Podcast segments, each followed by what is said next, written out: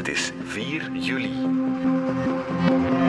Dit is vandaag de dagelijkse podcast van de Standaard. Ik ben Alexander Lippenveld. Champagne in de Wetstraat, want na maandenlang onderhandelen is er eindelijk een deal met Engie. In ruil voor het langer openhouden van de jongste twee kerncentrales Doel 4 en Tihange 3 krijgt Engie een maximumfactuur voor het bergen van het gevaarlijke kernafval. Wie wint nu het meeste bij die deal en biedt de deal garantie dat we de komende jaren voldoende elektriciteit hebben?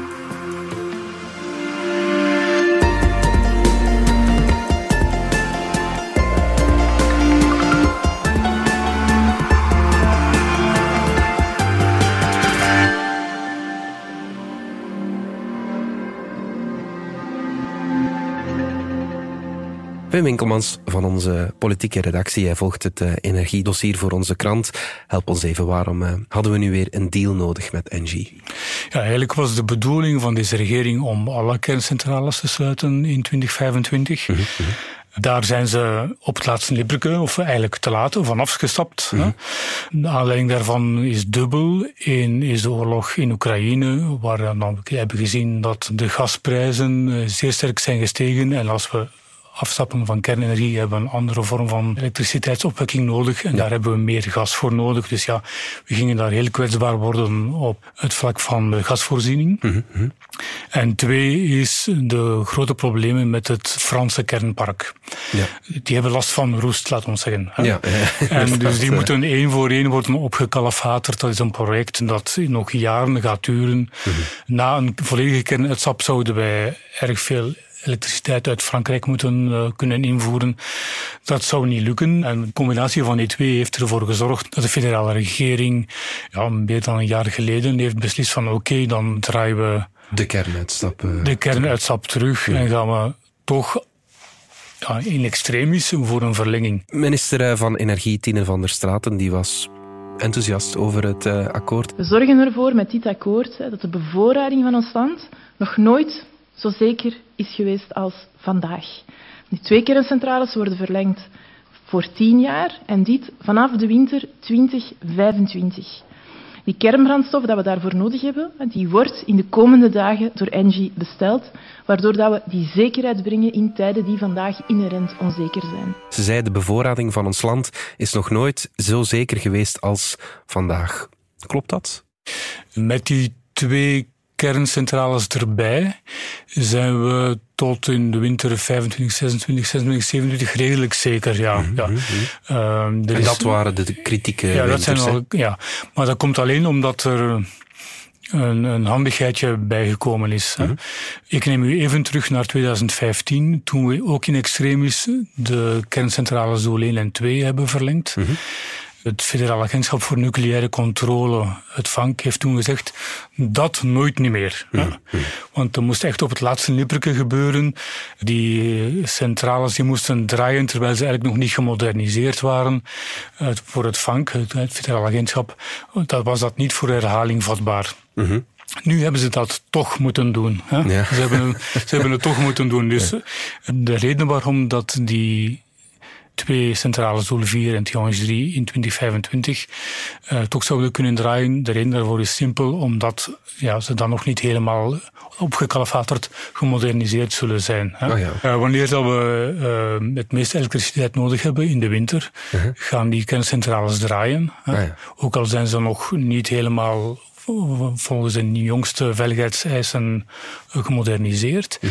En in de zomer, wanneer we minder elektriciteit nodig hebben, zullen die dan stil liggen voor werken. Ah ja, oké. Okay. Goed, je hebt het nu over de winters van 2025, 26 en 26, 27. Wat daarna? Wel, het toeval wil dat uh, vorige week, net op het moment dat de deal met Engie bekend is gemaakt, -hmm. er ook een studie is gepubliceerd door de netbeheerder van het hoogspanningsnet, Elia. -hmm. Die moeten dat eigenlijk om de twee jaar doen, zo'n studie. Ja. En daarin staat dan van hoe gaat onze bevoorradingszekerheid eruit zien, in dit geval tot 2035. Ja, oké. Okay, ja. En dan zie je dat in die nieuwe studie, dat die uitgaat van een nog snellere elektrificatie, nog meer elektrische auto's, nog meer warmtepompen enzovoort. Dus een nog groter elektrisch verbruik mm -hmm. dan voordien ingeschat. Dus net op het moment dat we denken, ja, op korte termijn ziet het er goed uit voor onze elektriciteitsbevoorrading, komen er dan op de iets langere termijn, en ik heb het dan over de periode, ja, de tweede helft van de jaren twintig, zullen we dan maar zeggen. Goh, het al zo ver in. dat in die periode er opnieuw uitdagingen zijn, maar goed, uitdagingen zijn er dan om aan te pakken, zeker. Ja, ja wel, dat zou je denken, Wim, aan te pakken, maar uh, als het even lang zal duren als... Uh, als nu, dan komen we weer dus in de problemen. Ja, Voilà, we zijn nu in problemen geweest. Nu, nee, nee dus dat niet, maar bijna. Wat je vooral vaststelt is dat hele proces van energietransitie, dat nog even zal duren, mm -hmm. dat zit vol onzekerheid. Ja. ja. Mm -hmm. De les die je er moet uittrekken is dat je niet anders kunt dan heel, heel strikt en heel nauwkeurig opvolgen, monitoren hoe dat de, de situatie evolueert. Mm -hmm. En dan proberen zo snel mogelijk erop te reageren. Dus je moet echt heel flexibel blijven. Ja. Tot in de jaren uh, 30 hè, om ja. zullen, zullen de ministers van Energie nog heel wat werk hebben. Ja, goed, daar uh, gaan we nog op door straks. Maar eerst nog even terug naar dat akkoord. Het heeft wel een goed jaar geduurd um, voor dat akkoord met Engie gesloten was, voor die verlenging van uh, Doel 4 en Tiange 3. Waarom was het zo moeilijk om die deal te sluiten? Eigenlijk, om simpel te zijn, omdat Engie dat eigenlijk niet meer wou. Mm -hmm. Engie en vooral Engie Electrabel, dus de Belgische vestiging van het Franse concern Engie, mm -hmm. die hebben lang op het punt gestaan van kom aan, maak er eens werk van. Wij willen wel twee centrales verlengen, maar dan moeten jullie wel willen. Hè? Mm -hmm. Er zijn ook verschillende brieven gestuurd naar de vorige regeringen van kom aan, maak er eens werk van. Dat, het is echt hoog tijd. Daar is eigenlijk nooit een antwoord op gekomen. En dan de huidige regering heeft bij haar aantreding gezegd, we gaan ze sluiten. Hè? Ja. En dan heeft Engie gezegd van oké, okay, dan doen wij ook geen moeite meer. Hoe dan ook, we hadden toch, toch geen goesting meer. Hè? Ja. uh, Engie wil al heel lang een soort hernieuwbare energieconcern worden. Mm -hmm. hè? In die strategie passen geen kerncentrales meer. Ze hebben trouwens alleen bij ons kerncentrales, ah ja, okay. nergens anders. Hè? En dus we zijn ze met lange tanden begonnen aan die onderhandelingen en heeft het er heel lang naar uitgezien dat ze eigenlijk dat ze gewoon niet zouden willen. Voet bij stuk hielden. Ja, voilà. ja. En het is eigenlijk pas sinds dit jaar dat er daar evolutie in zit. Nu moet je dat voorstellen, dat zijn ongelooflijk gedetailleerde onderhandelingen. Ik zou er niet bij willen zijn. Het resultaat is een, een telefoonboek vol cijfers.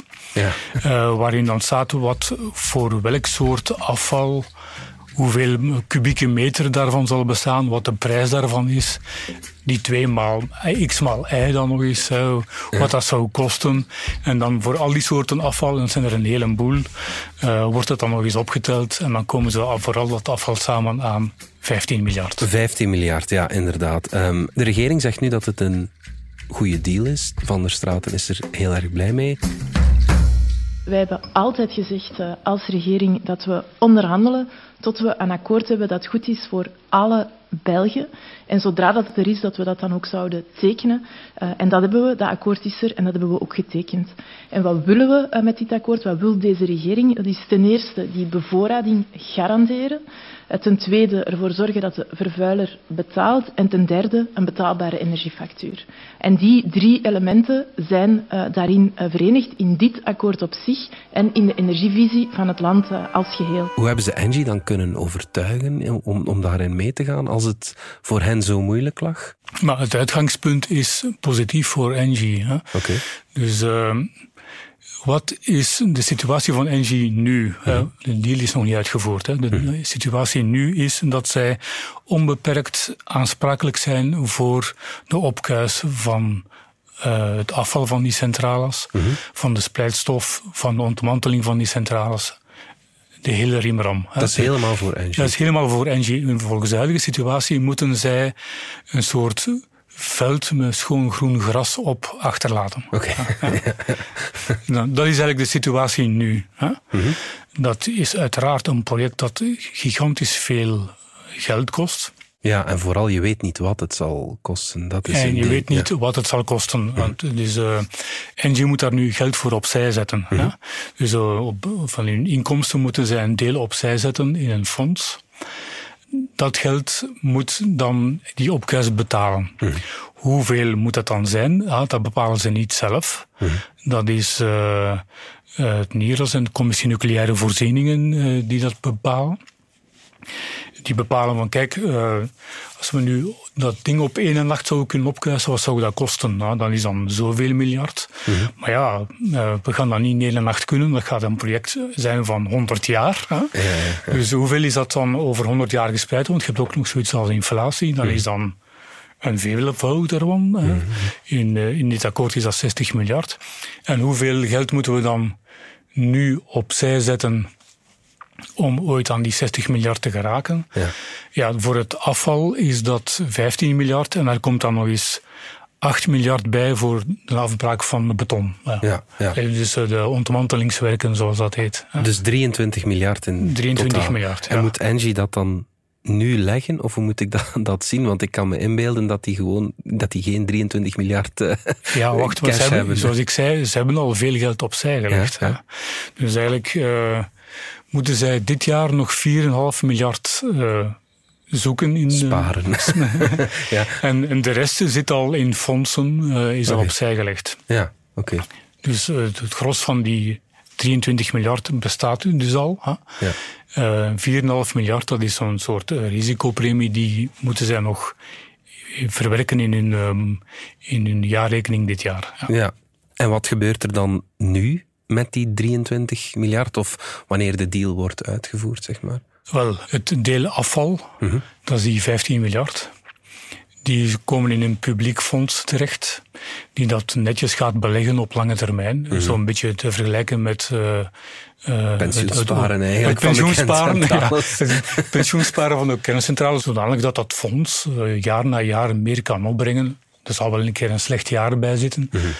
Maar als je een lange horizon maar, hebt. Maar dan, als je een lange horizon hebt, dan zou je daar moeten geraken. Ja, ja, ja. En de bedoeling is dan om uiteindelijk tot die 60 miljard te geraken die je in de loop van de tijd nodig zult hebben. En tegen wanneer moet die 60 miljard Ja, de afval, de, eigenlijk, dat is het vervelende, we weten eigenlijk nog niet wat we met dat afval gaan doen. Mm -hmm. hè. Dus de, de discussie erover loopt nog. Zoals het er nu naar uitziet, gaan we die diep onder de grond steken. Ja, ja. in Mol daar zeker. Eh, in de boomse klei. De boomse klei, ja. maar de boomse klei, voor de duidelijkheid, die ligt niet alleen in boom. Nee. dat is een grondlaag die van België tot onder, onder Nederland gaat. Bon, ja. We gaan uh, die daarin bergen, hè, Mhm. mm -hmm. in een soort container. Dat is hoog radioactief afval dat honderdduizenden jaren gevaarlijk zal zijn. Mhm. Mm -hmm. We weten niet... Uh, wat er morgen gebeurt. Dus we weten zeker niet wat er over 100.000 jaar gebeurt. Ja, ja, dus de bedoeling is om dat uh, in, in, een structuur te steken, een betonnen structuur. Uh, die gaat ooit wel eens invallen, maar dan, op dat moment moet dan ja. uh, de, de kleilaag de bescherming overnemen. Ja, oké. Okay. En dan heb je nog die 8 miljard voor de ontmanteling. Daar, die blijft bij Engie zelf. Oh, ja. En uh, zij blijven nog altijd verantwoordelijk voor de ontmanteling. Mhm. Dus voor het afval is er een cap, dus een maximumfactuur. Mhm. Voor de ontmanteling is er die niet. Dus dat wil zeggen dat die 8 miljard, dat die misschien later door de overheid of door, door de, de experts wordt gezegd, moet eigenlijk meer zijn. Ja. Is, dat is mogelijk. Ja, maar goed, Engie wilde dus vooral een maximumfactuur voor het bergen van dat afval. De beurs reageerde meteen enthousiast. We luisteren even naar de CEO van Engie Electrabel, Thierry Sageman, in Ter Zake. Wat de markt ziet is dat er inderdaad een, een risicokader voor de, onze toekomstige nucleaire activiteiten uh, zal bestaan, dat erg verschilt van het verleden. Voor ons was dat ook het essentiële van deze deal. Wij wilden niet uh, grote winsten boeken met de toekomstige exploitatie van kerncentrales. Wij wilden vooral de hoge risico's die ermee verbonden waren duidelijker en beter afbakenen. En dat is gelukt met dit akkoord. Wat als die berging van het kernafval meer zal kosten dan wat er nu geschat is? Is dat dan voor de belastingbetaler? Als dat uh, zo zou zijn, dan is dat voor de belastingbetaler. De deal is, Engie, ik betaal hoe is een, een, een cheque van 15 miljard euro. Mhm. Mm -hmm. Maar als het ooit 16 miljard uh, nodig is, ja, dat is dan spijtig. Uh, wij hebben gegeven, de rest is dan voor u. Dat is de deal. Hè? Ja, ja, ja. Wordt dat ooit 16 miljard? Ja, volgens uh, de minister van Energie, Tine van der Straten, uh, zegt dat ze er zeker van is dat dat niet zo zal zijn. Hè? Mm -hmm. Voor die onzekerheid is er een soort risicopremie in die 15 miljard inbegrepen die ervoor moet zorgen dat dat nooit zo ver uh, zou komen. Ja. Volgens de huidige berekeningen zou het 10,5 miljard zijn. 10,5, Dus er is een er is risicopremie van 4,5 miljard inbegrepen. Ja. Nu, het kan, als wij stellen nu dat wij iets uh, totaal uh, geks doen, of er gebeurt iets iets, iets eh, zeer duurs. Hè. Dat, de toekomst kun je op dat vlak eh, zeer moeilijk voorspellen. Mhm. Maar er is wel wat reserve. Hè. Ja. En dus die risicopremie die brengt ook geld op. Dus dat hangt er een beetje van af. Nog even luisteren naar minister Tine van der Straten over de factuur van het afval. We hebben de berging van het afval, dat is onze langste, duurste en meest complexe uh, werf. Daarvoor hebben we de kost bepaald op 15 miljard euro. Dat houdt rekening met een risicopremie van 43 procent, veel hoger dan wat in de tijd in Duitsland is afgesproken. En daarmee zijn we als Belgische staat uh, zeker dat we op onze rekening de middelen hebben om straks dat nucleair afval gedurende miljoenen jaren veilig uh, te kunnen bergen. Nu goed, Wim elk infrastructuurproject in dit land kost uiteindelijk miljarden meer dan, uh, dan het begroot is, om het even op flessen te trekken natuurlijk. Hoe kan de regering dit verkopen als we hebben een goede deal gemaakt, als je alle onzekerheid naar jezelf toetrekt? Dat is het grote pijnpunt. Hè? Uh -huh. Inderdaad, je kunt nooit met volledige zekerheid zeggen dat die 15 miljard voor het afval, dat die zullen volstaan. Mm Dus wie weet, over 50 jaar kan er een heel andere situatie ontstaan. En in één keer moeten we veel meer betalen. Maar dan zal Engie niet meer bijbetalen. Hè? Mm -hmm. Omgekeerd is natuurlijk ook wel zo. Wie weet of dat Engie op dat moment nog bestaat. Ja, voilà, ja. Dus nu, we hebben wel nu ons geld. Dus uh, het is tien vogels in de lucht of één in de hand. Ja, ja. ja, we hebben er nu één in de hand, maar we weten niet zeker of dat die ene vogel gaat volstaan. Ja, ja inderdaad. Straks kijken we naar uh, de toekomst van onze energievoorziening, zeg maar. Maar eerst gaan we er even uit voor reclame.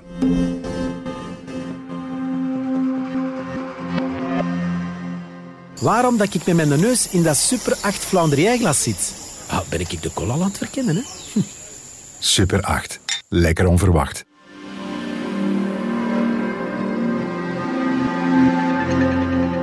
Wim, je haalde daarnet dat uh, rapport van Elia al aan, dat we eigenlijk over een paar jaar nog steeds energietekort gaan komen. Er zijn nu al stemmen die oproepen om uh, nog meer kerncentrales open te houden. Dat is al langer zo. Willen we dat wel? Dat zal niet evident zijn. Hè. er zijn al twee centrales liggen stil. Doel 3 en Tihange 2. Hè. Dat zijn de zogenaamde scheurtjescentrales. Maar om die terug aan de praat te krijgen, dat gaat heel veel geld kosten. Mm -hmm.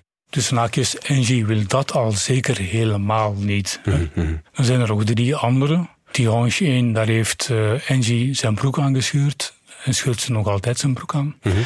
Doel 1 en 2, die draaien nog tot 2025. Hè.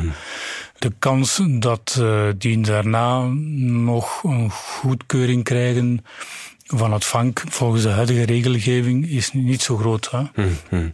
Dus ja, er zijn aangescherpte veiligheidseisen waaraan die centrales moeten voldoen. Die zijn aangescherpt door de vorige regering. Mm -hmm om die twee centrales en Tiongien, om die daaraan te laten beantwoorden, mm -hmm. dat is echt niet zo evident. Nee, ja. ja. dat zijn dingen die uit de jaren 70 en 80 dateren. Hè? Ja, ja, wel.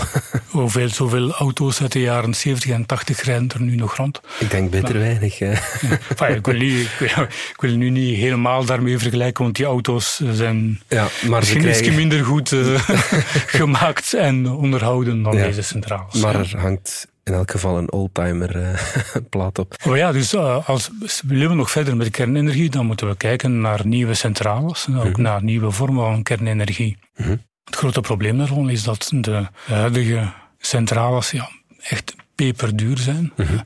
Je spreekt over een investering van 10 à 15 miljard voor een centrale van 1 gigawatt of 1,5 gigawatt. En de nieuwe vormen van kernenergie die niet de nadelen hebben van de huidige, zoals uh, al dat uh, radioactief afval en zo. Ja. daar gaan we nog wel even moeten op wachten. Ja, oké. Okay. En wat dan in de En tussentijd? dus, ja, in de tussentijd, eh, als je kijkt naar wat internationale organisaties, zoals het Internationaal Energieagentschap of ELIA of Energieville, allerlei studies die zijn gepubliceerd, die komen allemaal op hetzelfde neer. We gaan naar een systeem met 80 à 90 procent hernieuwbare energie, wind, wind en zon vooral. Ja. En de rest wordt dan ingevuld door andere vormen van energie met een knop. Hè? Een knop om aan en uit te zetten. ja, zoals gascentrales. Zoals gascentrales, maar dan moet er wel één zijn met waarvan de, de CO2 wordt opgevangen. Ja. Of SMR's, kleine modulaire reactoren, kernreactoren, dat kan allemaal. Ja. Of geothermie, er zijn verschillende opties mogelijk.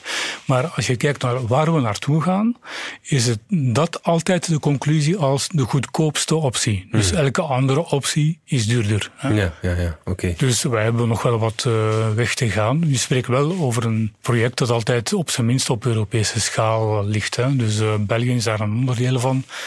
Wij gaan nooit in onze eigen wateren en op ons eigen grondgebied aan 80, 90 procent hernieuwbaar geraken. We zullen Nee, altijd ja, ja. moeten invoeren. Ja. En is er een plan daarvoor? Want eh, het is natuurlijk, het gaat over iets heel essentieels. Hè? Wel, de, dat is een stap in. Is altijd in kleine stapjes. Hè. Dus, want bij elk nieuw rapport zie je iets eh, nieuws verschijnen. Zoals nu weer die, die snellere elektrificatie. Dus eh, zoals ik daarnet zei, we zullen daar heel erg moeten op letten, heel strikt monitoren en snel schakelen als het no- nodig is. Ik geef u een voorbeeld. Hoe lang zijn we nu al eh, niet bezig over Ventilus en de Waalse tegenhanger, de Boucle du Hainaut? Ja, die moeten er wel zijn. Hè. Ja, die, mogen geen- hoogspanningslijnen, Ja. die groene stroom naar eh, Ja, de rest willen, van het land. Ja, eh. voilà. Wij willen eh, tot 8 gigawatt vermogen aan windmolens op zee zetten. Ja, als we die ooit aan land willen krijgen, dan moet dat nu gebeuren. Mhm. En dan moeten we niet treuzelen. Hè? Ja, oké, goed. En dat is een, voor de duidelijkheid een verantwoordelijkheid van de Vlaamse en van de Waalse regering. Hè? Ja, ja. maar eh, laat het een oproep zijn om eh, tot actie, zoiets. Goed, Wim Winkelmans, dankjewel. Alsjeblieft. Dit was vandaag de dagelijkse podcast van De Standaard. Bedankt voor het luisteren. Volg ons op Spotify, Apple Podcast of eender welk ander podcastplatform. In onze gratis app DS Podcast kan je niet alleen ons werk beluisteren, maar ook de beste podcasttips terugvinden. Alle credits van de podcast die je net hoorde vind je op standaard.be-podcast. Reageren kan via podcast.standaard.be.